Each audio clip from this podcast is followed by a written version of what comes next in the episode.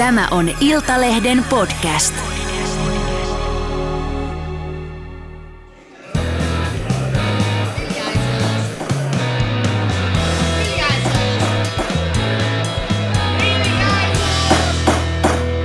Politiikan puskaradio. Studiossa Marko Oskari Lehtonen ja Lauri Nurmi.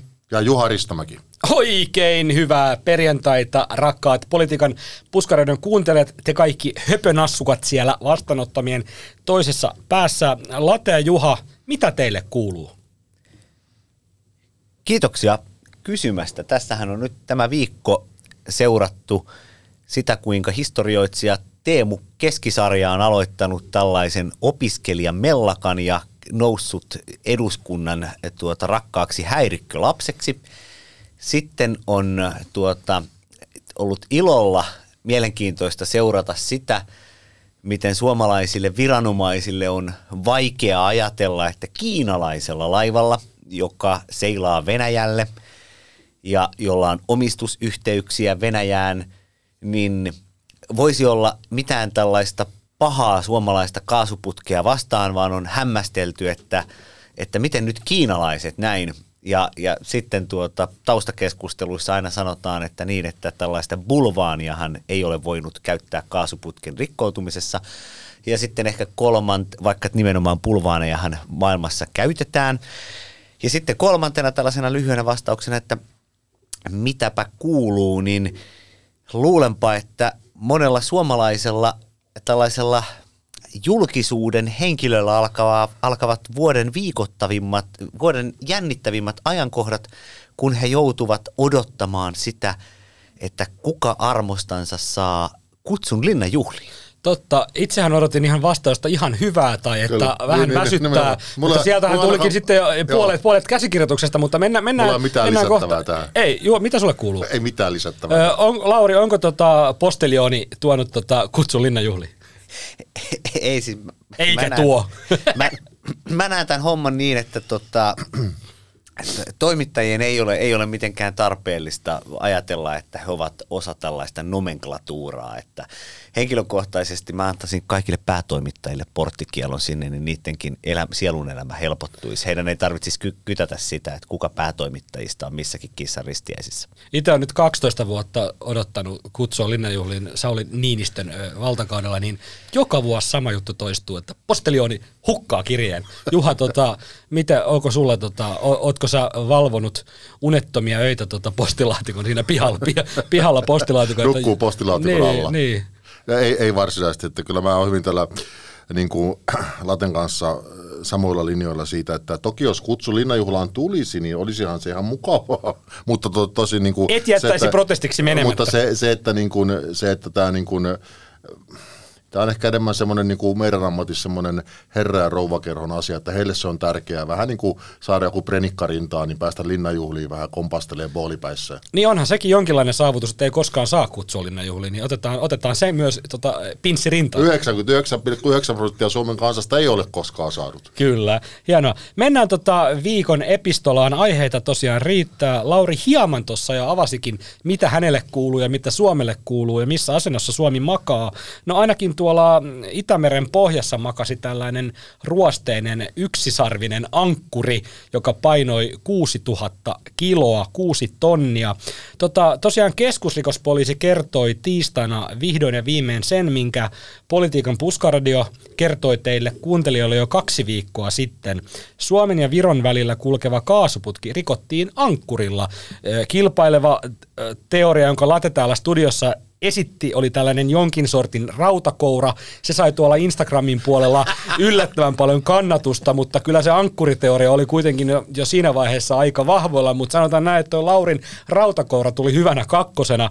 Tota, mm, mitä mieltä olette? Varmaan pitäydytään tässä jaksossa tässä virallisessa tutkintalinjassa, joka on tämä yksisarvinen ankkuri, ja jätetään tämä, tämä tota, rautakoura sitten tota, tuleviin jaksoihin. Mutta siis joka tapauksessa keskusrikospoliisi KRP kertoo, että tämä merenpohjasta paikallistettu, ylösnostettu ö, salaperäinen möykky on 6000 kiloa painava ruosteinen ankkuri. KRP on nyt kohdistanut katseensa Hongkongin lipun alla purjehtivaan no, nuorisolaisten suosimalta vaatemerkiltä kuulostavaan Nyny Polar Bear nimiseen alukseen, joka on kulkenut tämän kaasuputken yli tapahtuma-aikaan.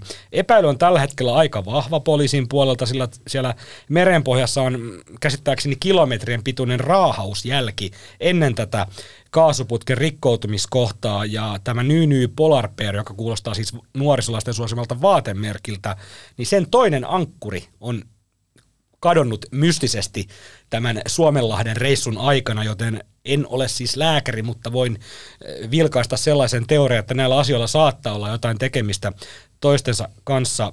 Eh, Late, täällä Politiikan Pustaradion studiossa oltiin tosiaan kaksi viikkoa sitten jo varmoja siitä, että tämän Baltic Connector kaasuputken sapotaasin taustalla on tavalla tai toisella Venäjä. Late, onko tähän tutkintalinjaan nyt syytä tehdä muutoksia, kun otetaan vielä huomioon, että Nyny Polarbearin varustamon päällystö koostuu ilmeisesti pääosin venäläisistä? Ei ole minkäänlaista syytä tehdä muutosta. Olen edelleen jutellut, sanotaan, näiden ulko- ja turvallisuuspolitiikan lähteiden kanssa, joiden henkilöllisyyden kertominen heidän asemansa takia on täysin mahdotonta. Pahoittelen tätä kuulijoille, mutta se on oikeasti journalismissa lähdesuojan takia mahdotonta. Voidaanko käyttää heistä jotain tekaistuja etunimiä esimerkiksi? X ja Y. Joo. X ja Y menee lähimmät. Mutta ei, ei, jossain asioissa, vaikka tässä ollaan näin, näin perjantaisissa tunnelmissa, niin pitäydytään sen verran vak- vakavasti, että ei voi käyttää edes lempinimiä tai mitään muuta. Mutta tota, niin, niin ei, ole, ei, ole, ei ole tarvetta muuttaa tätä, tätä tietoa millään tavalla, eli myös Suomen viranomaisten ja Suomen valtiojohdon käsitys on tietojeni mukaan edelleen se, että Venäjä on viime kädessä vastuussa tästä kaasuputken sapotaasista ja nimenomaan, että kysymys on sapotaasista, ei vahingosta. Se, mikä samalla tuota todetaan, niin on se, että välttämättä tätä ei tulla koskaan sanomaan ääneen, koska tämä operaatio näyttää ja vaikuttaa ja erittäin todennäköisesti on Venäjän tiedustelupalveluiden käsialaa. FSP on tämä isoin sisäisen turvallisuuden tiedustelupalvelu tai sitten sotilastiedustelu GRU. Ja heidän nimenomaan tähän käsikirjoitukseensa sopii aivan mahtavasti tehdä tämä pulvaanien kautta. Niin, että tämä alus on jonkin muun maan rekisterissä. Ja itse asiassa nyt olen saanut sen tietää, että Suomen valtionjohto tiesi – tämän kiinalaisaluksen epäilystä roolista ennen kuin pidettiin ensimmäistäkään tiedotustilaisuutta. Ja koska tiedettiin tästä kiinalaisaluksen roolista, niin tuota, ei haluttu sanoa sanaa Venäjä millään tapaa ääneen – mutta sitten haluttiin kuitenkin lähettää Venäjälle se viesti siitä, että ajattelemme teidän olevan asialla marssittamalla sinne tiedotustilaisuuteen puolustusvoimien valmiuspäällikkö. Ei kun mä että tämän puskaradion kautta haluttiin lähettää Venäjälle viesti, me tiedetään, me tiedetään, late tietää, kuka tämän takana. Ja, niin, sano vaan. Ja sitten, sitten se, mikä on huomionarvoista, on nimenomaan se, että niin kuin Iltalehtikin on kertonut, että tämä aluksen nimenomaan reitti sinne Venäjälle, omistuskytkökset – miehistö. Kaikki ja, viittaa Venäjään. Kyllä, ja nimenomaan tämähän on se tarkoituskin. Ikään kuin Venäjän, Venäjän tuota Kremlin tässä propaganda käsikirjoituksessakin, niin halutaan, että julkisuudessa kaikki viittaa Venäjään. Mm. Il, mutta sitten voidaan kuitenkin sanoa, että se oli tuo kuuluisa afrikkalainen hakkeri, joka puhelimeeni hakkeroitui. Mutta se, sehän nyt viittaa ilmeisesti ministeri Mika Lintilän, eli ministeri Mikan äh, surullisen kuuluisaan WhatsApp-episodiin, mutta siinähän, oli, siinähän tätä puhelintahan ei hakkeroitu siis ankkurilla. Juha, mitä mieltä olet, tota, mitä mieltä olet tästä Laten, mä en tiedä onko tämä enää hypoteesi, vaan näistä Laten esittämistä vakaista evidensseistä? No kyllä mä pitkälle, pitkälti tietysti allekirjoitan ne, että että tota, mutta niin kuin tässä tapauksessa käy varmasti niin kuin Nord Stream-putkenkin räjäytyksestä, että, että en siitä huolimatta, että vaikka Suomen urhea poliisi on tätä nyt kovasti selvittänyt ja, ja esitellyt teorioita, niin, niin semmoista niin kuin todellista evidenssiä siitä, että kuka sen lopulta on sen äh, tihu, tihutyön tai tuhotyön tilannut, niin en usko, nyt ihan täytäistumalta, että sitä saadaan selville, jolloin se saa, jää tämmöiseen, tämmöiseen niin kuin valinkauhatilanteeseen, niin kuin jäi myös Nord Stream kaasuputken räjäytys. Sitähän on vielä vähemmän saatu selville, että ainakaan julkisuudessa puhuttu, että kuka sen mahdollisesti olisi räjäyttänyt, mikä antaa tietysti niin kuin Venä, Venäjälle ja, ja, ja näille tämän iskun tai, tai tuhotyön toteuttaneelle taholle myös niin kuin mahdollisuuden käyttää sitä niin kuin propagandassaan niin kuin vastakkaiseen suuntaan. Kohta nyt varmasti leviää, niin kuin leviää tietysti jo parasta aikaa salaliittoteoriat siitä, että itse asiassa se olikin niin kuin joku NATO-maa, joka sen teki, koska, koska halutaan ikään kuin saada Itämeri tätä kautta niin kuin enemmän Naton hallintaan. Tähän on aina kaikissa näissä tapauksissa, tämä käynnistyy tämmöinen voimakas niin kuin vastapropaganda. Että tämähän antaa niin kuin tavallaan molemmille osapuolille sitten niin kuin eväitä toimia, mutta sehän on selvää, että, että oli niin tai näin, niin lopputulemahan tästä on, niin kuin nyt on julkisuudessa jo tahot esittäneet, on selvää, että Itämeren kaasuputkien, datakaapeleiden valvonta niin kuin tavalla ja toisella niin kuin tehostuu. Siis, mä en tiedä, pystytäänkö tätä nykytekniikallakaan sillä tavalla luotettavasti valvoa, mutta ainakin se sillä tavalla, että, että siitä kiinni jää, jos niitä jatkossa menee niin kuin räpelöimään.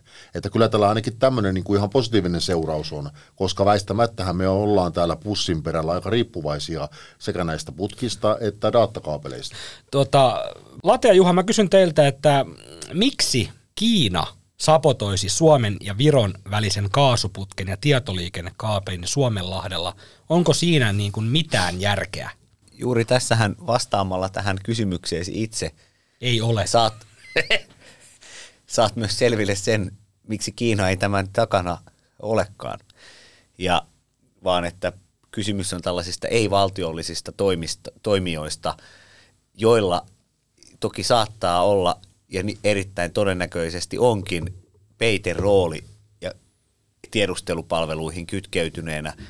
Ja siitä taas seuraa se, että niin kuin Juha sanoi, niin tätä todellista tapahtumain kuvausta ei todennäköisesti tulla ainakaan lähitulevaisuudessa julkisuuteen saamaan minkään suomalaisen viranomaisen kertomana, koska nyt pitää muistaa tämäkin.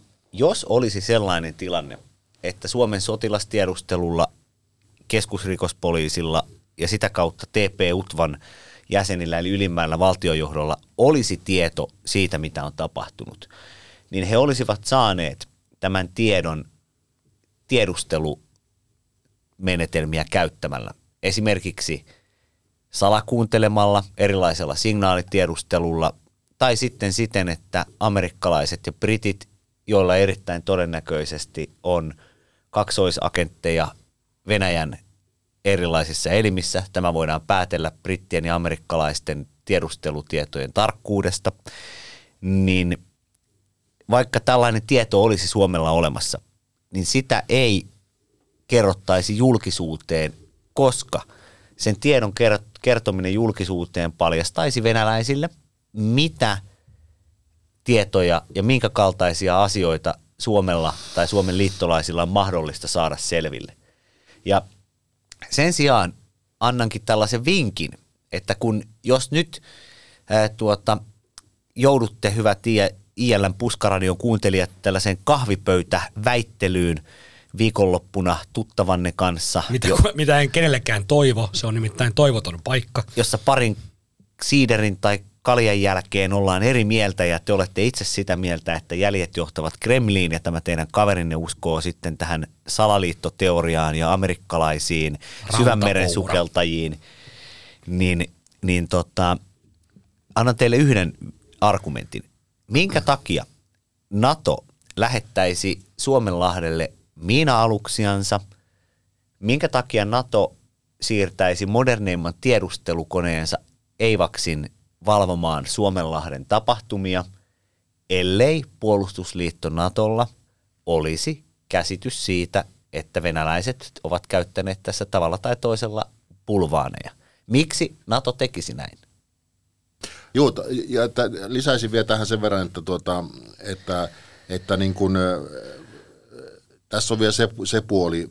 Tuossa itse asiassa eilisessä, eilisessä Sanna Ukkolasossa Antti Häkkäin oli puolustusministeriö oli nostanut esiin sen, että jos, jos Venäjän ka- paljastuisi, että Venäjä on kaasuputki isku, iskun takana, niin se voisi käynnistää pohdinnan artikla vitosesta, ylipäätänsä Naton artiklojen niin kuin, käyttöön ottamisesta.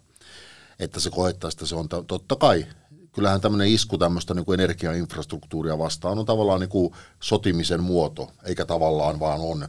Niin, niin, niin senkin takia tuntuu, miten mä sanoisin, niin kohtuullisen, tässä vaiheessa ainakin sanoisin, että kohtuullisen hankalalta tässä tilanteessa, että nyt lähdettäisiin kokeilemaan Naton artikloja monestakin syystä. Ensinnäkin sitä eskalaatiosyystä, ettei välttämättä nyt hauta juuri lähteä niitä kokeilemaan, plus siitä vielä vähän raadollisemmasta syystä, että miten sitten käy, jos esimerkiksi Naton neljättä artiklaa, joka ei ole niin vakava asia kuin Naton viides artikla, mutta jos sitä ruvetaan kokeilemaan, ja sitten meillä onkin siellä Naton sisällä Unkaria ja Turkkia, jotka ovat sitä mieltä, että no ei tämä nyt niin vakava asia, että tästä ruvetaan mitään Naton artiklojen mukaista toimintaa käynnistään, niin mä en ole ihan varma, ollaanko Natossa valmiita myöskään tähän menettelyyn. Että mitenkä mä nyt sanoisin, jotenkin musta tuntuu, että tämä on semmoinen asia, että tämä niin sanotusti tutkitaan kuoliaaksi. Voin olla väärässä. Mutta, meillähän on, meillähän mutta, on tästä kuoliaaksi tutkimisesta Suomessa esimerkkejä. Tämä WhatsApp. viesti, esimerkiksi tämä viestikoelaitoksen sotilaisiin ja vuotoasioihin kohdistunut tutkinta, niin sehän oli vuosien ajan vaikutti sellaiselta mm. kuoliaaksi tutkimiselta. Kyllä, kyllä, juuri näin. Että tota, ei, ei se nyt olisi ensimmäinen kerta maailmanhistoriassa, että näin kävisi. Että tota, ja sama koskee myös sitä aikaisempaa sitä Nord Streamin putken räjäytystä. Että nämä tuppaa olemaan semmoisia asioita, jotka jää sitten niiden, niihin papereihin, joita ei niin kuin julkisuuteen esitellä. Suomen viranomaiset on ollut tarkoituksella hiljaa ja pääministeri Petteri Orpo on kulkenut niin sanotusti kananmunat kainalussa ja varannut sanomasta Venäjän nimeä edes sivulauseen sivulausessa. Se on varmasti ihan viisas taktiikka tällä hetkellä, mutta äh, eikö ollut aika hellyttävää, kun poliisi tuossa jossain iltalehden jutussa, niin ihan viimeisenä sitaattina hän sanoi, että tota, hän kyllä toivoo, että kyseessä olisi vahinko. Niin e- eikö tämä ollut jotenkin tavallaan vähän, tiedätkö, tämmöinen niin jotenkin jotenkin ihana tuulahdus tuommoisesta niin kuin Kekkosen ajan Suomesta, että eihän se nyt Venäjä, että varmasti jos nyt Venäjä on ollenkaan tämän takana, niin jos on, niin ei kai se nyt tahallisesti ainakaan meille mitään pahaa niin, haluaisi. Niin, varma, varmaan siinä voi ajatella, että se on sellainen tu, tuulahdus vanhasta tai sitten voi ajatella, että siinä on semmoinen niin kuin jonkinlainen reaalipoliittinen niin kuin näkemys siitä, juuri tästä, mistä äsken puhuttiin, siitä niin kuin eskalaatiovaarasta, että, että kyllähän, kyllähän Venäjä nyt niin kuin länsimaita hyvin monella, monella eri tavalla koettelee ja, ja vie sitä vie niin kuin asiaa aika niin kuin kuilun, kuilun reunalle, mikä on varmasti myös venäläisten taktiikka. Kyllä. Sillä tavalla, että he, he, he, he ikään kuin pakottavat lännen pohtimaan sitä, että onko järkevää ottaa vielä askeleita eteenpäin vai pitäisikö ryhtyä jo sopimaan. Eli se on varmaan se myös se venäläisten taktiikka tässä.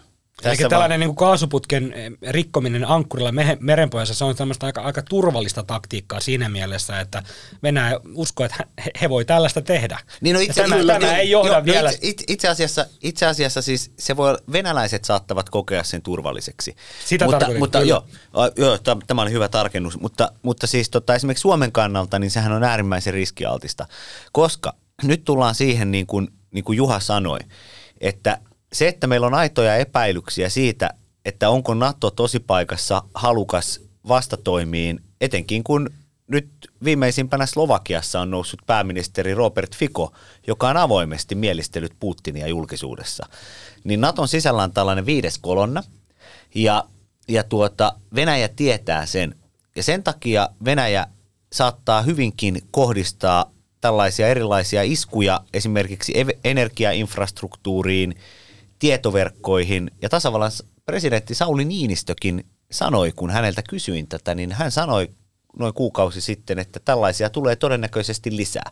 Ja tässä on nyt vaan se pirullinen juttu, että koska en usko, vaikka Juha tuossa totesikin, että Venäjä voisi ajatella, että länsi taipuisi sopimaan, niin nämä Venäjän sopimiselle asettamat ehdot ovat sellaiset, että nykyinen länsi ja nykyinen Suomi eivät tule nähtävissä olevissa – tulevaisuudessa sopimaan Venäjän kanssa, Putinin hallinnon kanssa yhtään mitään niillä ehdoilla, mitä, mitä Putin tällä hetkellä ikään kuin vaatisi.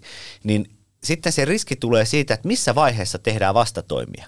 Et, et tämähän on juuri se demokratioiden heikkous, koska jos Venäjä rohkaistuu ja, ja ikään kuin tekee jotain vielä röyhkeämpää, niin jossain vaiheessa tulle, tullaan sille rajalle, että oman uskottavuutensa takia Suomen ja Naton on tehtävä vähintäänkin sellaisia sotilaallisia toimia, jotka ovat sitten vaikka vastalamauttamisia Venäjän tietoverkkoihin, näyttääksensä, että me pystymme, pystymme ikään kuin toimimaan, jos te lähdette tälle tielle. Ja tämä on juuri se pirullinen kysymys, koska kyllä, kyllä niin kuin Suomen ja NATO johdossa tiedetään tasan tarkkaan, että kun tällainen haudataan sinne kuoliaaksi tutkintaan mahdollisesti, niin ei tämä Venäjää hillitse – vaan Venäjä saattaa laskea, että kokeillaanpas vielä, että missä se raja kulkee. Niin ei kai Venäjä nyt lähde liikkeelle siitä, että tekee ensiksi jonkun maltillisemman, tai anteeksi, tekee sen niinku röyhkeimmän tempun ekana ja lähtee sitten niinku maltillistamaan temppuja. Ei, ei, vaan tämä- nimenomaan joo, aloittaa joo. jostain, jonka jälkeen rima on laitettu siihen, ja sitten mietitään, mitä sen jälkeen voi tehdä. Mm, Totta, mutta kyllähän tässä nyt niin kuin nähtiin esimerkiksi tämän, tämän tota, jos en nyt ihan väärin muista, tämän äh, Baltic Connector äh, tihutyön jälkeen, niin eikö se, ollut hyvin, eikö se ollut heti sen jälkeen, kun Suomi ilmoitti jälleen yhdestä uudesta tukipaketista Ukrainalle? Eli Kyllä. Kyllä. kyllähän nyt on jo olemassa jo se tapa, millä kaikki länsimaat voivat osoittaa Venäjälle, että he eivät hyväksy tätä toimintaa, myös NATO-maat. Ja Slovakia Eli- veti eli muuten si- sitten oman tukensa Slo- pois. Slovakia, Ei, Slovakia varmaan merkitystä. sisäpoliittisista syistä mm. ja, ja näin poispäin. Ja Yhdysvallat ilmoitti eilen uudesta isosta tukipaketista, eli tavallaan se, siis länsihän käy sotaa jo Venäjän kanssa Ukrainassa, vaikka ei suoranaisesti ole miehiä, ja, mutta siis aseistamalla ja mm. toimittamalla materiaaleja, länsihän on siinä osapuolena, ja NATO-maat myös niin kuin NATO-maina, ei NATO-puolustusliittona. Eli kyllähän tässä on jo tapa osoittaa Venäjälle, että Venäjän niin kuin näihin ikään kuin iskuihin ei siis niin kuin ikään kuin ei anneta periksi. On, ja itse asiassa nyt tässä tulikin vielä mieleen ihan tämmöinen konkreettinen asia, mikä, mikä, so, mikä on tähän erittäin tärkeää mainita, niin kun sitten mietitään, että tehdäänkö jotain konkreettisia vastatoimia, niin Suomen itse asiassa Yhdysvaltojakin läheisempi liittolainen täällä pohjoisessa tällä hetkellä on sotilaallisesti Britannia. Ja nopeimpia viestipalvelu Xn, miten se nykyään sanotaan, onko se X-attelijoita? Eksä. Sä- Viestipalvelu Eksä. Eksä. No niin, eteenpäin. niin tota, eksättelijöitä oli Britannian pääministeri Rishi Sunak, joka kirjoitti tuota, tällaisella brittiläisen tiekuppiherrasmies poolopelaajan, ää, pörssikeinottelijan ja tämmöisen Siirtomaa herran. siirtomaaherran arroganssilla kiirehti antamaan täyden tukensa Suomelle ja Virolle tässä Itämeren alueen turvallisuustilanteen takaamisessa, mutta samalla viikolla, kun tämä tuota, kaasuputki-asia oli julkisuudessa, niin viikon lopulla JEF-maiden valtionjohtajat kokoontuivat Gotlannissa. Ja hieman ennen tätä huippukokousta ää, Britannian hallinto antoi kansainväliselle medialle tiedon siitä, että Britannia sijoittaa pohjoisille alueille 20 000 brittisotilasta turvaamaan energiainfrastruktuuria. Ja tästä 20 000 brittisotilaasta osa menee arktisille alueille, mutta osa tulee tänne Itämeren piiriin. Ja se, että Britannia ilmoittaa välittömästi tämän kaasuputkiiskun tai sapotaasin tai vahinkolaahauksen, mikä ikinä sitä haluaakaan sanoa, sen jälkeen, että 20 000 brittisotilasta laitetaan ener- energiainfrastruktuurin turvaamiseen pohjoisilla alueilla, niin jos se ei ole yleisölle riittävä viesti siitä, niin kuin Juha tuossa sanoi, että millä tapaa halutaan sinne Kremlin suuntaan välittää viestiä, niin jos tämä ei ole viesti siitä, mitä ajatellaan tästä kaasuputki-iskustakin, että kuka siellä taustalla erittäin todennäköisesti on, niin, niin, niin sitten minä en enää tiedä, että miten tätä pitäisi yrittää argumentoida. Valitsijayhdistyksen presidenttiehdokas ja ulkopoliittisen instituutin virkavapaalla oleva johtaja Mika Aaltola esitti journalistilehden haastattelussa kovan väitteen, jonka mukaan journalistinen media voisi antaa hänelle lisää näkyvyyttä, jos heiltä ostaisi enemmän mainostilaa, eli jos Aaltolan kampanjatiimi tai Aaltola itse ostaisi enemmän mainostilaa näiltä journalistisilta medioilta. Aaltola kertoi perustavansa väitteensä kahden tuntemattoman mainosmyyjän puheisiin, mikä on aina hyvä lähtökohta käydä tällaista julkista mediakriittistä keskustelua. Nyt on suora lainaus Mika Aaltolan journalistilehden haastattelusta. Aaltola sanoi näin, mediat soittavat, onko meillä rahkeita mainostilan hankkimiseen. Aika selvästi tuodaan esille, että se tuo myös muuta näkyvyyttä lehdessä tai kanavalla. Tietysti epämääräisesti, mutta vihjaten, että tällainen koplaus on mahdollista. Olen tota itse seurannut tätä keskustelua hieman hämmentyneenä, enkä ole ihan varma, kumpi puhuu tässä suomeksi sanottuna paskaa. Mika Aaltola vai nämä kaksi tuntematonta mainosmyyjää, joiden nimiä muuten Mika Aaltola tai heidän edustamiaan eh, journalistisia medioita Aaltola ei ole kyennyt kertomaan, vaikka siitä on häneltä monta kertaa kysytty. No, mennään hetki vielä eteenpäin. Pari päivää kestäneen kuurupilon jälkeen Demokraattilehti kaikista maailman lehdistä sai selville, että yksi Aaltolan mainitsemista journalistisista medioista, käytän tässä vaiheessa hipsuja, journalistinen media, on aurinkorannikolla kerran viikossa ilmestyvä ilmaisjakelulehti fuengirola.fi, varmasti kaikille tässäkin pöydässä tuttu julkaisu. Pizza Pekkarisen Joo. julkaisu. Fuengirola.fi, hän, hän ei varsinaisesti, tämä ei varsinaisesti ole journalistinen media, niin kuin Aaltola antoi ymmärtää, koska se ei ole sitoutunut ö, journalistin ohjeisiin, jossa säädellään muun muassa kaupallista yhteistyötä ja mainosten esittämistä, ah. bla bla bla, mutta sanotaan nyt näin, Aaltola yrittää nyt toppuutella tätä tästä hänen haastattelusta noussutta kohuaan sanomalla, että tämähän on vaan tämmöistä pohdintaa ja tota, puolustaa suomalaista journalismia ja mediaa, että ei näistä hänen pohdinnoistaan kannata nyt niin hermostua, että ne on vaan tämmöisiä pohdintoja. Latea Juha, mitä te ajattelet tästä Mika Aaltolan ulostulosta? Hänen toimintatapa näyttää olevan se, että hän pohtii tämmöisiä asioita ääneen – elämän eri osa-alueista, mutta ei sitä niille niin mitään konkreettisia todisteita. Sitten kun häneltä kysytään näistä asioista, niin alkaa kaikenmoinen kiertely, kaartelu ja tota, epämääräinen pyörittely. Onko teille selvinnyt, mistä tässä asiassa nyt oikeasti on kyse vai niin kuin, tunteeko Mika no. Aaltola niin huonosti median toimintatapaa, että hän niin kuin perustaa tämän niin kuin hänen argumenttinsa tai väitteensä kahden nimettömän mainosmyyjän puheille? Niin, no siis tästä voidaan puhua tästä median toimintatavasta ja siitä, että, että kai, kai maailman sivu on, on niin kuin monissa lehdissä paikallistasolla ja ehkä maakuntalehdissäkin tehty, tehty niin kuin juttuja paikallistasolla tapahtuvista asioista tai tehty juttuja siitä, että sinne joku poliitikko tullut puhumaan mm. ja joka on samalla ostanut mainoksen lehteen, että, että hänellä on tilaisuus siellä ja, ja tota, sitten häntä myös haastatellaan. No onko nämä asiat koplattu yhteen? On voitu koplata joskus tai sitten on oltu koplaamatta, koska on ollut itsestäänselvyys, että näin tapahtuu. Että, että mä en tiedä, kuinka pitkälle tätä keskustelua tarvii käydä, mutta sitten tämä Autolan toiminta, niin se lähinnä hämmästyttää nimenomaan siitä näkökulmasta, että tietysti kun ihminen on pyrkimässä tasavallan presidentiksi, niin silloin pitäisi tietysti ehkä jossain vaiheessa pyrkiä omaa kommunikaationsa suuntaamaan sellaiseen suuntaan, että voisi niin kuin todeta rehellisesti, että hän on, olisi Mika yhdet puheet Aaltola – eikä Mika kahdet tai kolmet puheet Aaltolla, koska se ei anna niin kuin ihmisestä kovin vakuuttavaa kuvaa se, että ensin sanoo jotain ja sitten kun kysytään, että on mitä tarkoitit, niin sitten tarina rupeaa muuttuu niin kuin moneen suuntaan, niin kuin tässä tapauksessa. Lopputulemahan tässä oli, että oli Fuenkirola-lehti ja, ja jossain vaiheessa oli kaksi eri myyjää ja, ja vaalitilaisuudessa ja yksi oli puhelimella ja sitten... Ja loppu, Kenenkään nimeä ei niin, tullut ja selville loppu, eikä mediaa. Ja loppujen lopuksi Pizza Pekkarin oli lähestynyt mailillä, mm. että niin kuin, siinä oli jo niin monta niin kuin e- epäselvyyttä tai epätarkkuutta siinä tarinassa, että näin niin kuin ystävällisenä huomiona kehottaisin Mika Aaltolaa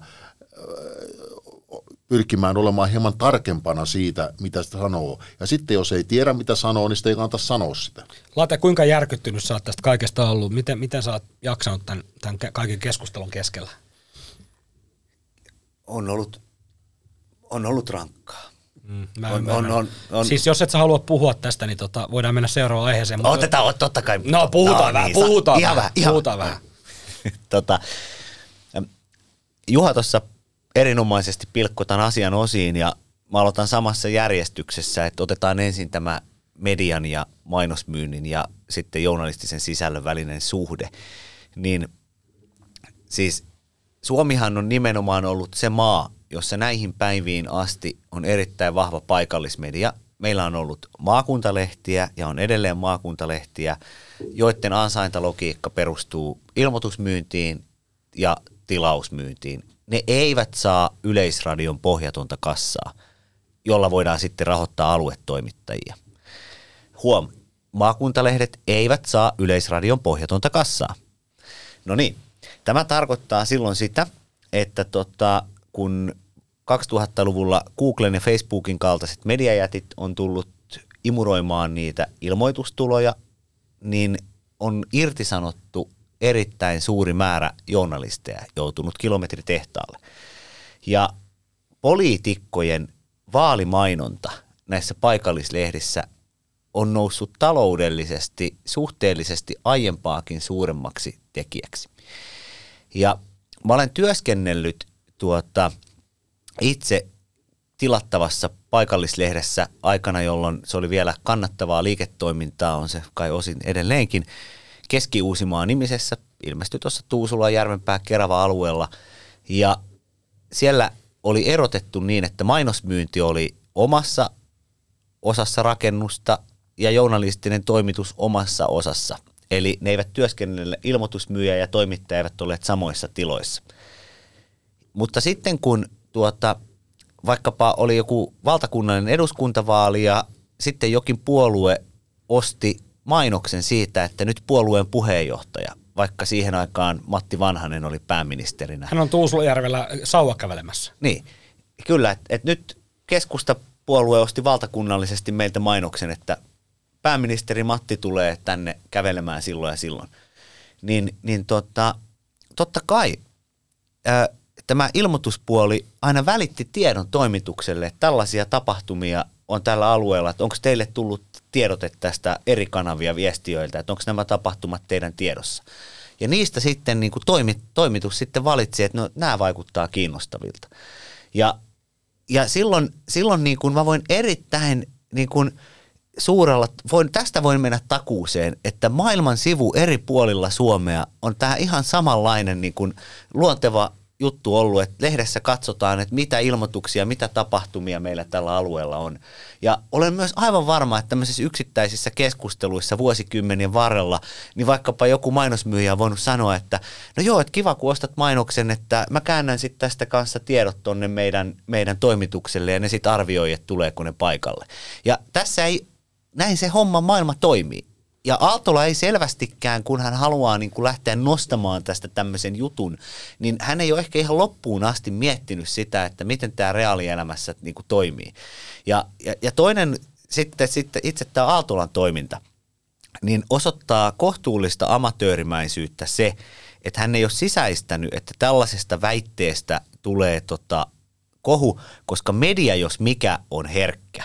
Ja viime päivinähän meillä on nähty jos jonkinlaista Pois se meistä.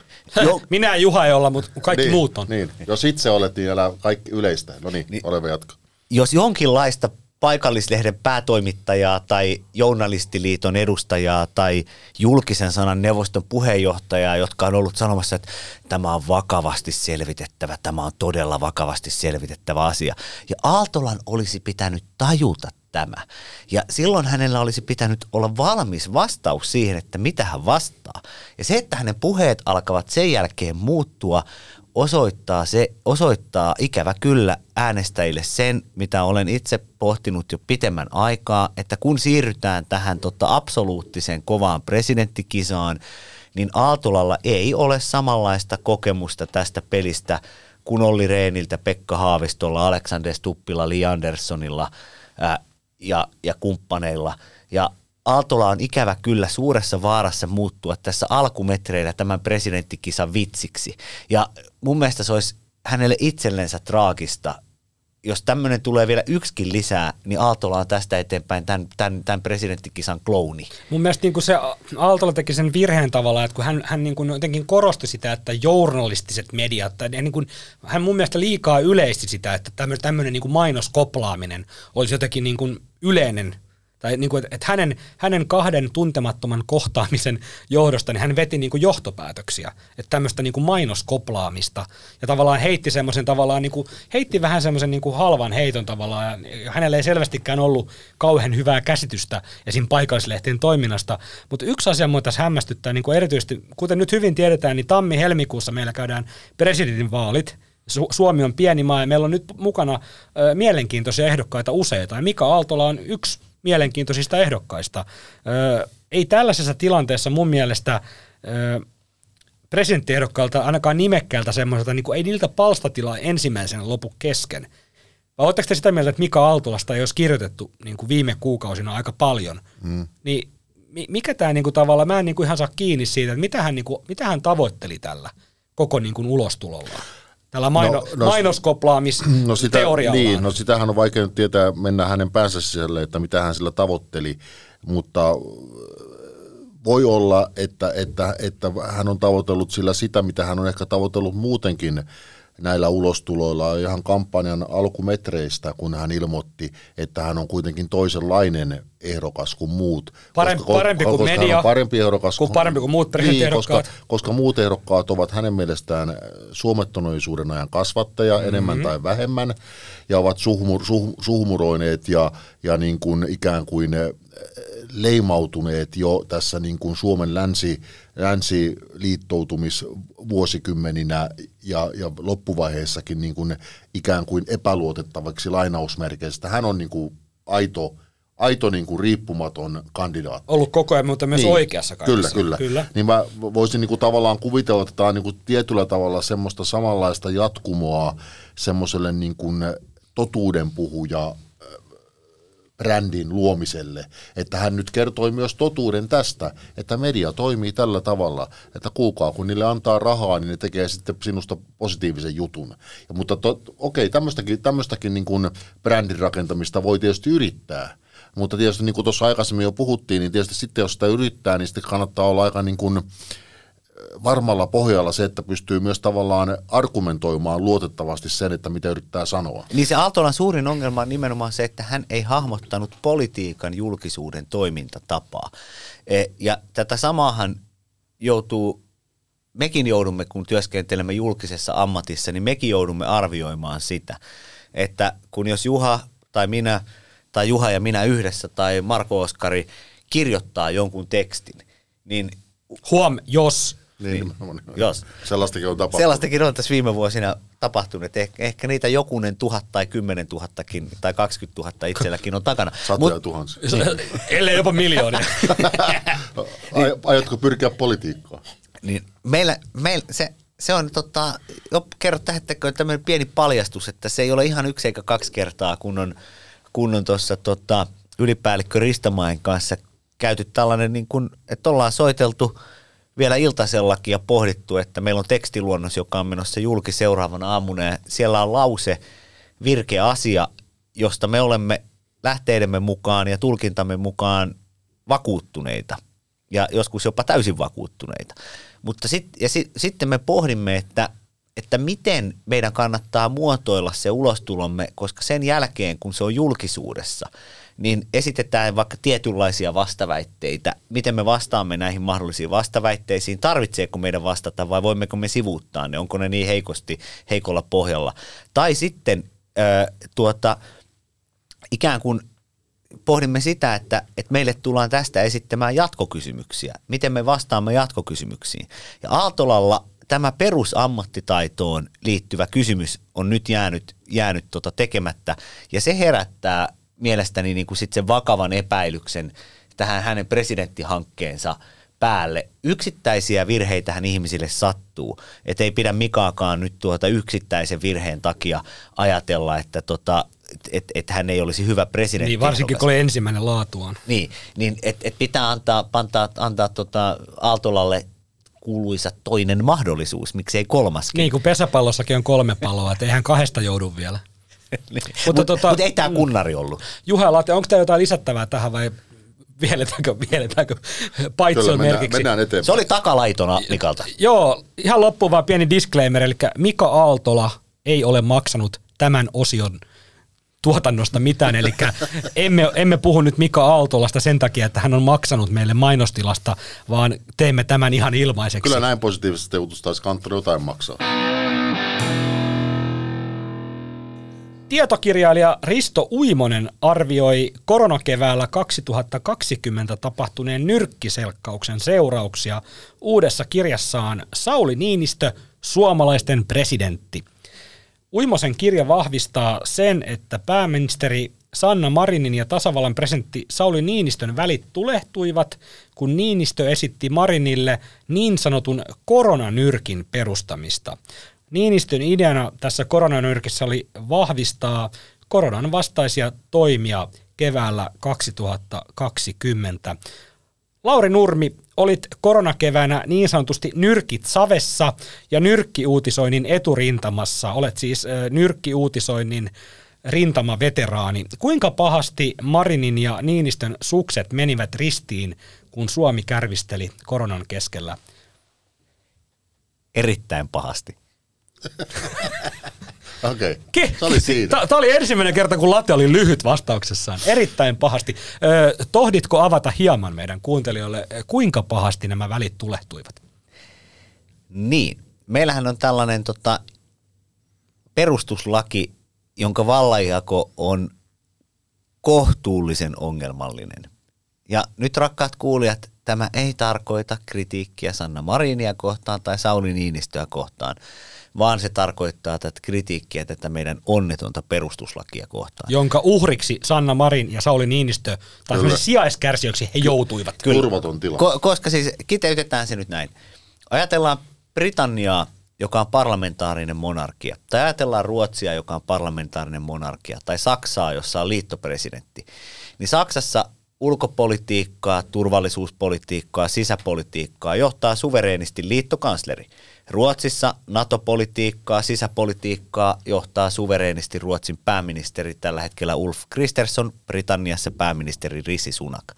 Suomessa Niinistön ja Marinin ristiriitojen kärjistymisen taustalla on siis tämä onneton perustuslaki, joka on suomalaisten puolueiden hampaattomuuden syytä. Eli kun on tehty niin, että presidentti esimerkiksi on mukana toteamassa näitä poikkeusoloja ja hän johtaa ulko- ja turvallisuuspolitiikkaa ja esimerkiksi suhteita EUn ulkopuolisiin maihin, Britanniaan, Yhdysvaltoihin, Kiinaan, Venäjään, niin se automaattisesti tarkoittaa sitä, että tällaisissa poikkeusoloissa presidentti kokee, että hänen on välttämätöntä käyttää valtaa.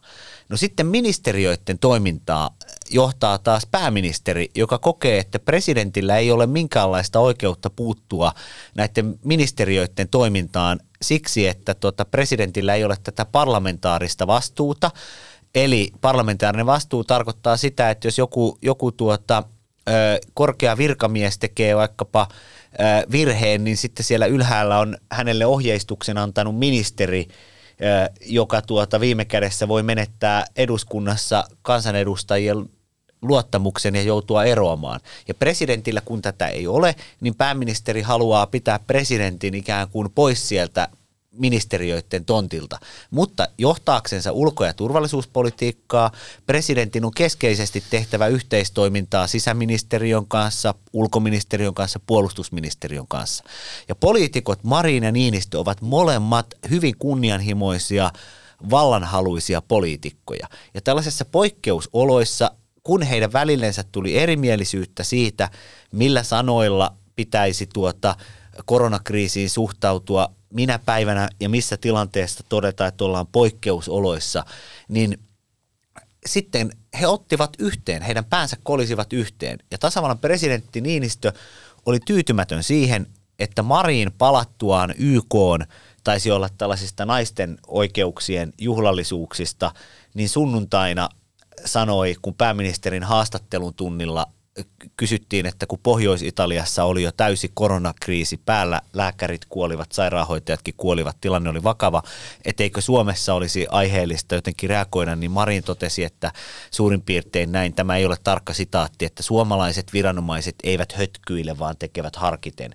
Niin Niinistö sitten siihen perään kirjoitti sosiaalisessa mediassa, että nyt tämä tilanne pitää ottaa vakavasti ja hän jo avoimesti ilmaisi julkisuuteen, että hän ei ollut tyytyväinen tapaa, jolla pääministeri hoiti tilannetta.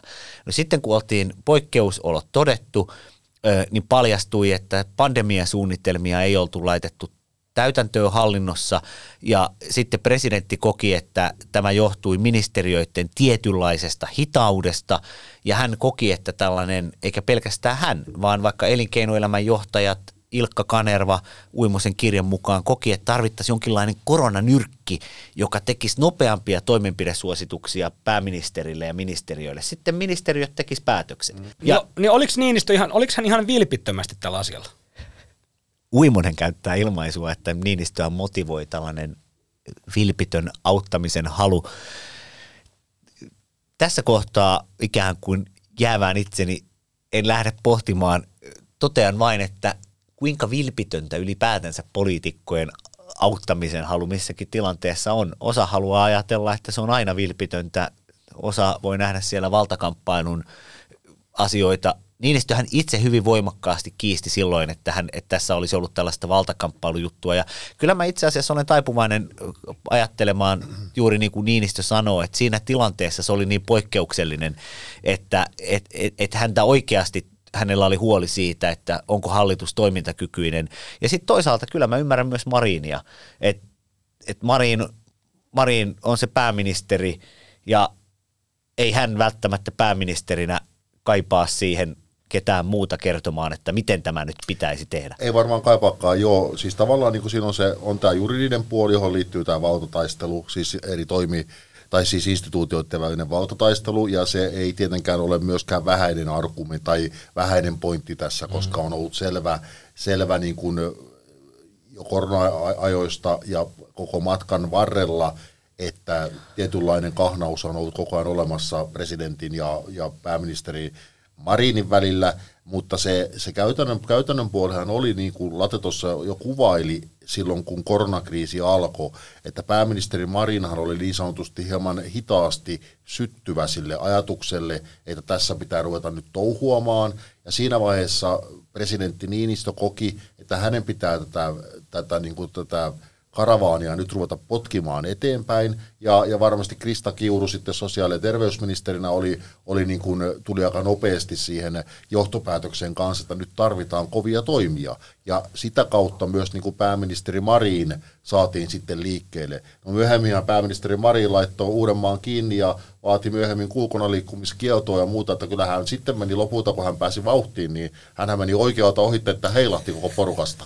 Mutta niin kun, jos lähdetään siitä alkuvaiheesta, niin totta kai siihen liittyi varmasti sekä sitä ää, halua niin kuin oikeasti laittaa asiat rullaamaan, mutta totta kai myös, totta kai siihen väistämättä liittyy myös sitä, että, että hän niin kuin vanhempana niin kuin valtiomiehenä halusi niin kuin näyttää nuore, pääministerille, että hei, näin näitä asioita hoidetaan. Mitä muuten luulette? Nyt on Sauli Niinistön viimeiset linnanjuhlat. Tunnetteko tämän protokollan kuin omat taskunne? Kaikki kansanedustajathan saa kutsun linnanjuhliin. Kaikki ministerit ovat kansanedustajia, he saavat sen myös sitä kautta. Sanna Marinhan ei ole kumpaakaan, hän ei ole ministeri eikä kansanedustaja enää. Se, saako, saako, saako entinen pääministeri automaattisesti? Kyllä, jokainen entinen, jokainen entinen Kyllä. pääministeri on automaattisesti paikalla ja, ja jää sitten nähtäväksi, että onko, onko, onko työesteitä? Onko, onko, onko, onko Juha tai sitten tota, tai niin, mistä kai, kai, kai sinne pitäisi mennä, jos työtehtäviin mennään, niin määrätään. Mutta totta, leikki sikseen.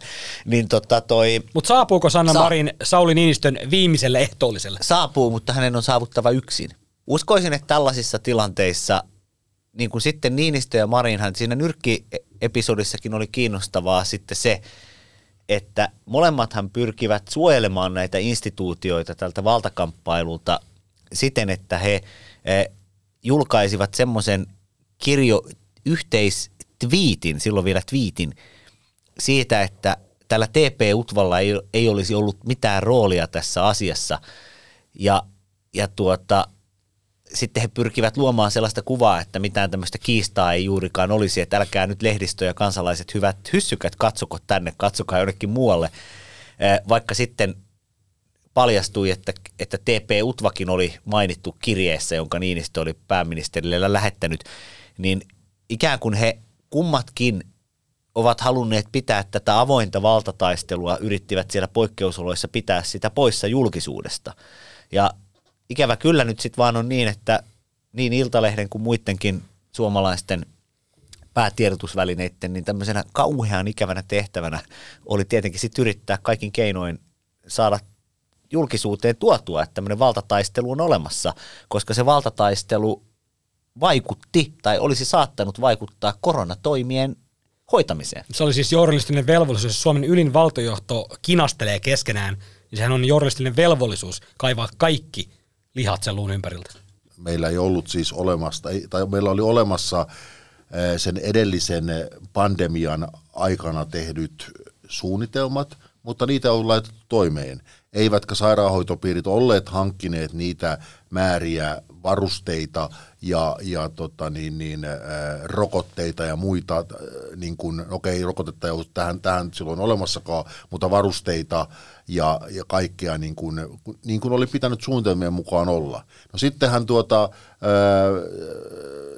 kans, tuota, STMstä meni osastopäällikkö jo televisioonkin sanoa, että nyt avataan huoltovarmuusvarastojen ovet ja tavaraa riittää. No eihän sitä riittänyt. Ei siellä ollutkaan. Se, se, se, oli vaan toni hämähäkin seittiä pölyä. Kyllä, nimenomaan. Eli noin niin kuin viikoksi riitti ne tavarat. No, mutta siis se pointti on siinä se, että nythän on mielenkiintoista nähdä, että, tota, että miten on nyt sitten, kun se seuraava pandemia tulee jossain vaiheessa, että opittiinko tästä koronastakaan mitään. Että sikäli, niin kuin, sikäli tämmöinen niin kuin koronanyrkki, mitä Niinistö silloin ajoi takaa, oli varmasti, niin kuin, olisi varmasti ollut hyvä idea, koska se olisi niin kuin ikään kuin pakottanut poikkihallinnollisesti koko niin kuin, niin kuin valtioneuvoston koneiston työskentelemään nopeasti sen asian eteen. Ja nythän se pitäisi myös varmistaa se, että onko nyt työskennelty sen eteen, että meillä nyt on niissä varastoissa sitä tavaraa, kun se seuraava pandemia tulee. Ja kyllähän, kyllähän tässä, tuota, kun, kun ilmeisesti media saa kaiketi mainostaa itseänsä, saa Eikö, eikö media itseänsä Kyllä saa? yksityinen media saa. Niin, yks... Ei yleisradio ei saa.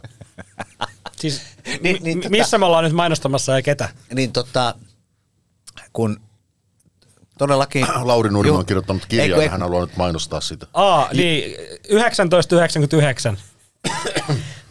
Kiitos pojat. Tuota, niin kuin Juha, ja, Juha, Juha ja minä se ensimmäinen nyrkkiuutinen kirjoitettiin, niin tota, kyllähän, Omin nyrkein. Niin, niin, niin kyllähän tuota se, että sen jälkeen tässä viime vuosina, niin, niin tota, olen ihan vilpittömästi kuullut kyllä niin kuin vaikka missä yhteyksissä, kun ihmiset puhuu, että pitäisiköhän tässä jonkinlainen nyrkki nyt perustaa, niin mä en ole kyllä Juha tällä journalistin taipaleella niin toista sellaista skuuppia tehnyt, josta olisi jäänyt elämään se ensisana sitten näin voimakkaasti tämmöiseen yleisen kansan suuhun. Miten, miten on sinulla? Mä en, mulle ei, ei, ei tähän ei verran vertoa oikeastaan muuta kuin se, se peräkonttiin mennyt tota, valtiosihteeri. Aivan. Peräkontti Virtanen. Ja Oliko se Virtanen? Oli se peräkortti Virtanen. peräkortti, peräkortti Virtanen veti, mutta, veti S, S perästään. mutta, mutta, mutta joka tapauksessa tähän vielä tähän Marin ja Niinistön väleihin, että kyllähän se, niin kuin, se, se semmoinen tietynlainen, en mä tiedä, kyräily on varmasti väärä sana, mutta tietynlainen, tietynlainen niin kuin, epäluulo ja, ja myös niin kuin, niin kuin ei niin hyvin toimeen tulevinen sitten leimas koko sitä, koko sitä aikaa, kun he olivat tai kun Marin oli pääministerinä. Että kyllähän niitä, niitä nähtiin ihan sitten sinne loppu, loppuvaiheisiin asti. Viimeisinhän oli se, oli se kun Marin kävi tuota, Kiovassa puhumassa Horneteista, että, että niitäkin mahdollisesti voitaisiin niin pohtia, että voisiko niitä jossain vaiheessa antaa Ukrainalle, niin kyllähän siinä, siinä vaiheessa tasavallan presidentti aika nopeasti kiirehti antamaan oman lausuntonsa asiasta, joka oli totta kai tyrmäävä tämmöisille puheille. Ja sitten jälkinäytös nähtiin Helsingissä, kun tota Ukrainan presidentti Volodymyr Zelensky vieraili tässä pohjoismaisten pääministereiden tota huippukokouksessa, mihin tota sinne viralliselle osuudelle niin meni Sauli Niinistä ja Sanna Marinia ulkopuolelle, niin eihän näillä asioilla siis mitään yhteyttä Ei tietenkään. Niin ja sitten, sitten tota, tässä hävittäjähommassakin vielä se, se, siinä oli se kiinnostavaa, että tota, ää, ollaan hankittu siitä ulkomaisista lähteistä lisää tietoja sen jälkeen, kun tämä hävittäjäkeskustelu oli. Ja, ja tota, kansainväliset ulko- ja turvallisuuspolitiikan lähteet on taustakeskusteluissa kertonut, että Yhdysvalloilla oli silloin viime talvena selvitys siitä, että mitkä amerikkalaisia hävittäjiä ostaneet valtiot voivat lahjoittaa mitä konetyyppejä tuota Ukrainalle. Ja tässä amerikkalaisten selvityksessä mukana olivat konetyyppeinä F-16 ja sitten FA-18 Hornet. Ja tuota, tästä ei ole tällaista varmaa, varmaa tota todistetta, mutta sellainenkin, sellainenkin tuota, asia on noussut näissä keskusteluissa esille, että kun Münchenin turvallisuuskonferenssissa viime helmikuussa Sanna Marin tapasi Yhdysvaltain varapresidentti Kamala Harrisin, niin tässä keskustelussa olisi sitten esimerkiksi hävittäjiä puhuttu, että et onko, onko, ovatko nämä Suomen Hornetit sellainen asia. No, ne Hornetit siis olivat keskustelussa, mutta Marinin tuota tapa sitten sanoa niistä yhtään mitään julki – kertomatta etukäteen presidentti Sauli Niinistölle tai puolustusministeri Antti Kaikkoselle, niin, niin kyllähän, kyllähän se osoitti, että, että hän täy, tiesi, että siitä tulee dynamiitin räjähdys. Jos ei tiennyt, niin sitten kyllä vaan sanon, että Marinkaan ei ole tehtäviensä tasalla ollut. Joo, tämä pitää juuri paikkansa ja se nimenomaan en tarkoittanut sitä, etteikö tästä asiasta olisi keskusteltu, kun siitä todennäköisesti ja hyvin varmasti onkin keskusteltu. Se on sitten eri asia, että mitä, mitä sitä kerrotaan julki, tai kerrotaanko ylipäätänsä sellaisia asioita julki, jotka voivat jollakin tavalla vaikuttaa meidän niin kuin turvallisuuspoliittiseen asemaan. Siis joka tapauksessa se, että eihän meillä nyt niin kuin päättävät Suomen valtiojohto kierrä tuolla ympäri maailmaa kertomassa, että mitä meidän omasta puolustuskyvystä ollaan juuri niin kuin hetken päässä luovuttamassa jollekin toiselle maalle. Ei. Sehän on se lähtökohta. Ei. Sama koskee sitä tammikuista äh, 22 haastattelua Reutersille. Jossa, not on my watch. No, not on, joo, se oli tietysti, taisi olla Reutersin tulkinta, mutta anyway sen haastattelun pointtihan oli se, että, että nyt jäljellä olevalla vaalikaudella Suomi ei hakeudu NATOon. No se tietysti vanheni kovin nopeasti se lausunto, mutta se oli toinen esimerkki siitä, joka varmasti niin kuin kiihdytti pulssia kyllä Mäntyniemessä, että minkä takia tällaisia asioita mennään kertomaan julkisuuteen. Että oliko Sanna Mari vähän niin kuin naispuolinen Mika Aaltola? Niin, hän, poh- hän, niin, hän, poh- niin, hän esitti pohdintoja. Niin, ja, ja, ja juuri kun siinä hävittäjäkysymyksessäkin oli niin kohtuullisen iso asia, että jos tota, veli venäläinen saa sellaisen ajatuksen, että nämä, nämä suomalaiset hornetit, joita mahdollisesti harkitaan Ukrainalle, niin kun käydään jo, niin kuin Juha on tässä sanonut että lähetyksen aikana, että, että käytännössä länsi on Ukrainan täyden aseistamisen kautta jo sodassa Venäjää vastaan, niin mi, mi, minkä takia, jos edes harkitaan, sanottaisiin venä, veli venäläisille, että itse asiassa ne on tässä Kuopiossa, Rissalassa, Karjalan tota, lennostossa tuota 150 kilometriä itärajalta raketin kantaman päässä ne hävittäjät, joita saatetaan antaa Ukrainalle lähitulevaisuudessa, niin, niin tota, he, sellaista ei kuuna päivänä pidä sanoa julkisuuteen, jos tämmöinen edes, edes pieni harkinta on. Ja, ja tota, sittenhän päädyttiin F-16-koneisiin siksi, että niitä on maailmalla enemmän. Ja nythän sitten nimenomaan toteutuu se kuvio, että tanskalaiset, hollantilaiset saavat uusia F-35 ja sitten lähtee vanhoja F-16 hävittäjiä tuota, Kiovaan. Ja tämä sama logiikkahan olisi ollut, voinut olla Suomen kanssa. Suomi on tilannut F-35, oltaisiin aikaistettu vähän niitä toimituksia Suomelle ja Suomi olisi antanut Hornetteja Ukrainaan, mutta ikimaailmassa sitä ei pidä sanoa ääneen. Mm.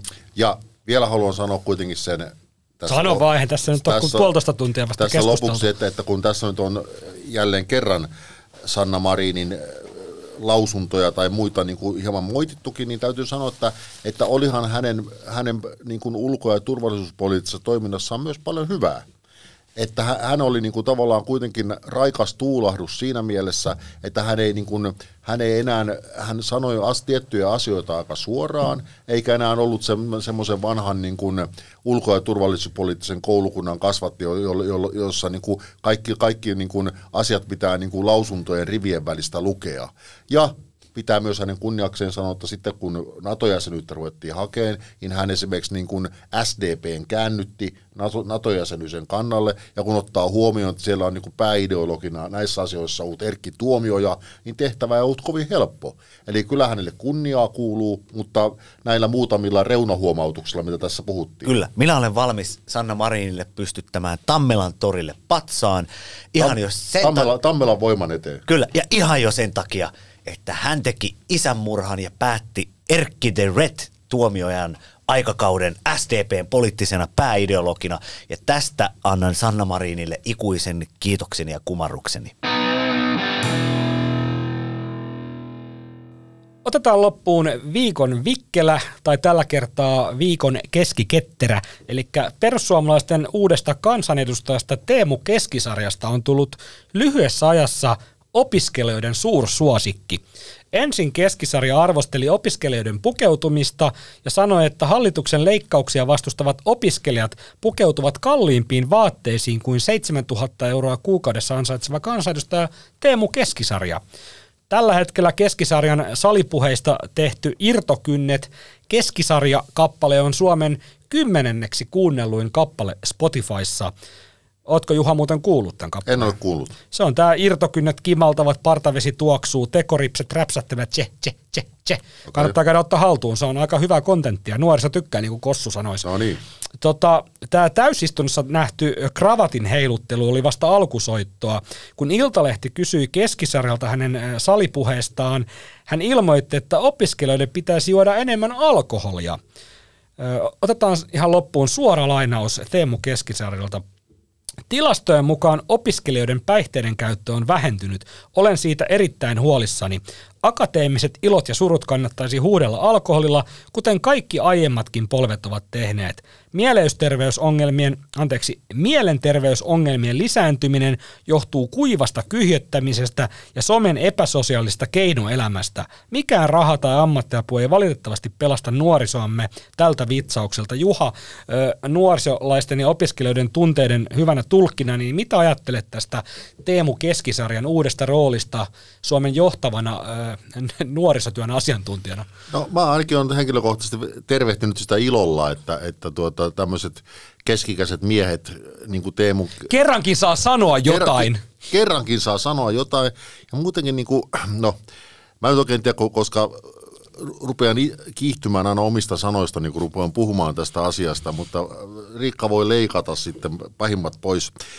Siitä tulee, tulee monia asioita mieleen. Ensinnäkin se, että totta kai keskisarja käyttää myös aika vahvo, vahvoja huumorin keinoja, että ehkä nyt kannattaisi niin kauheasti asioista suuttua. Enkä mä tiedä, onko opiskelijat nyt niin kauheasti Oikeasti suuttunut, oikeasti mutta- suuttuneet, mutta- vai, mutta osa on varmaan ihan oikeastikin suuttunut. Kyllä, kyllä. Että ja sitten se, että, että tota, kun jotenkin se, että nyt kun ne opiskelijat ovat vallanneet näitä yliopistoja ja kaikki on niin kuin päin persettä ja niin kuin elintaso romahtaa ja kaikki menee jotenkin prinkkalaan, otetaan huomioon kuitenkin faktat, eli, eli siis niin kuin, ö, opintotuen indeksiä jäädytetään ja sitten asumistuesta leikataan. No käytännössähän tämä tarkoittaa tämä tilanne se sitä, että, että opiskelijoilla on mahdollisuus saada enemmän rahaa kuin aikaisemmin. Toki se muuttuu lainapainotteisemmaksi. Eli siis niin kuin opintotuki pienenee, mutta on mahdollisuus Ei saada... tule ilmaista rahaa, Ei, vaan mutta tulee on lainarahaa. mahdollisuus saada valtion tukemaa lainaa enemmän. Ja, ja tota, eli siis niin kuin, tässä ei, ei käsittääkseni ole opiskelijoita kuitenkaan kadulle ajamassa, ja ylipäätänsä se, että onko, to, onko tosiaan niin, että esimerkiksi yliopisto-opiskelijat on jotenkin niin kuin tämän kansakunnan niin kuin heikoin lenkki tai tämän kansakunnan niin kuin haavoittumin äh, niin kuin, niin kuin kansan osa. No siis Että- opposition mukaan on ja hallituksen mukaan ei. Nimenomaan. Mm. Ja itse olen taipuvainen, olen tässä hieman kyllä hallituksen kannalla. Että Oho. esi- esimerkiksi niin kuin Oho. sairaat, vanhukset, lapset, kyllä jotenkin itse laittaisi heidät kuitenkin, heidät kuitenkin niin kuin etusijalle siinä vähättelemättä opiskelijoiden ongelmia. Totta kai heillä on paljon ongelmia, koska he ovat esimerkiksi niin kuin edellisen asumistukiuudistuksen jälkeen joutuneet siirtymään sieltä soluasunnosta asuun omaan yksiöön. Niin kyllä minä ymmärrän, että se tietynlaisia ongelmia ihmisille aiheuttaa. Mutta niin kuin tässä isossa kuvassa, niin ovatko he oikeasti niin, sitä mieltä, että heidän tilanteensa on niin huono tässä maksuttoman opetuksen maassa käytännössä, että tästä pitäisi niin kuin var, var, niin kuin vallankumousta ruveta niin kuin virittelemään. Mm. Tässä, on niin kuin monta, tässä on niin sanotusti monta monessa, että ym, itseltäni löytyy ymmärrystä sekä opiskelijoille että oppositiolle että hallitukselle. Kyllä niin kuin jotenkin, jotenkin yritän ymmärtää heitä kaikkia, mutta totta kai kun opiskelijat ovat tottuneet, tottuneet tietynlaiseen tasoon, miten heitä tuetaan vaikka opiskelijoiden, ja siis tuo oli hyvä pointti, että meillähän on Suomessa ilmainen korkeakoulutus, mikä on siis maailmalla erittäin poikkeuksellista, niin se on hyvä pointti, kun rahat ovat nyt tiukalla julkisessa taloudessa, niin jostain pitää leikata. Ja nyt Orpon hallitus on sitten tehnyt sen valinnan, että ilmeisesti sitä leikataan nyt sitten jonkin verran sieltä opiskelijapuolelta – en tiedä riittääkö rahaa myöskään niille köyhille tai, tai sairaalle, mutta ainakin hyvinvointialat on sitä mieltä, että kohta ei hoideta enää ketään täällä, kun rahat loppuu. Mutta niin tähän on arvovalinta, jostainhan kyllä täytyy leikata, koska jos, jostain pitää säästää, niin onhan se aina jostain pois. Mm. Niin, sinänsä sinänsä niin kuin opiskelijat on nuoria ja heille, heille, heille nuorina pitääkin olla – aika mustavalkoinen, ei siinä mitään, eivät kaikki ole, ettei nyt kukaan loukkaannut, kaikki nuoret eivät ole mustavalkoisia, mutta siihen nuoruuteen kuuluu myös se, ja kuuluu myös tämmöisten hallituksen toimien vastustaminen. Kyllä, niin kyllä. Niin kauan kuin minä muistan, niin opiskelijat aina vastustaneet hallituksen toimia riippumatta hallituksesta. Reipas pitää olla. Että, että niin kuin se, se kuuluu tähän asiaan, mutta niin kuin, kyllä se sillä, sillä tavalla toivoisin, että sen, sen niin kuin kaiken, kaiken niin kuin jälkeen kuitenkin muistetaan, muistetaan jotenkin se iso kuva, että ei tässä nyt niin kuin hyvinvointiyhteiskunnan viimeisiä, viimeisiä niin kuin viedä. Että kysymys on kuitenkin pitkässä, pitkässä juoksussa siitä, että tässä on erilaisia, erilaisia vaiheita ollut myös opintorahojen, opintolainojen ja niiden kehityksen suhteen. Tässä mennään nyt tähän suuntaan. Voi olla, että joku toinen hallitus sitten palauttaa sitä toiseen suuntaan. Kolme, kun, kolme kun, reilu kolme vuoden päästä mennään niin, johonkin toiseen kyllä, suuntaan. Kun, kun tuota, niin julkisen talouden tilanne on toisenlainen tai mm. hallituspohja on erilainen. Että ei tässä nyt kannata niin kuin kenenkään vielä ripotella tuhkaa siinä mielessä päällensä. Mutta joka tapauksessa summa summarum, viime vaalikaudella meillä oli eduskunnassa hoitajille huutava Jukka Gustafsson, nyt meillä on opiskelijoille vittuille vaikka Teemu Keskisarja, niin oikeasti ihan pidätän hengitystä, että mitä seuraavalla vaalikaudella Mun mielestä se on kuitenkin ihan niin kuin mukavaa tuommoista reipasta keskustelua, että, että hän on kansanedustaja ja hänellä on hyvin laaja sananvapaus, jos kun, kun hän ei syyllisty minkä, minkäänlaiseen rikolliseen kiihottamiseen, ja ei tämä nyt tuskin tämä nyt kiihottamista opiskelijakansanryhmää vastaan kuitenkaan vielä oli. Ja sitten opiskelijat vastaavat omalla tavallaan, että... Tekemällä muun muassa kappaleita. Kyllä, nimenomaan. Että tuota, koska varmasti niissä, niissä kantakaupungin yksiöissä tuskin on edes lämmitystä, niin sehän on hyvä tehdä TikTok-videoita, että pysyy edes lämpimänä. Seuraavaksi viikon vitsi. Mitä rahaministeri Riikka Purra vastasi, kun häneltä kysyttiin, millaista oli sijaistaa pääministeri Petteri Orpoa eduskunnan suullisella kyselytunnilla? Oli vähän Orpo-olo.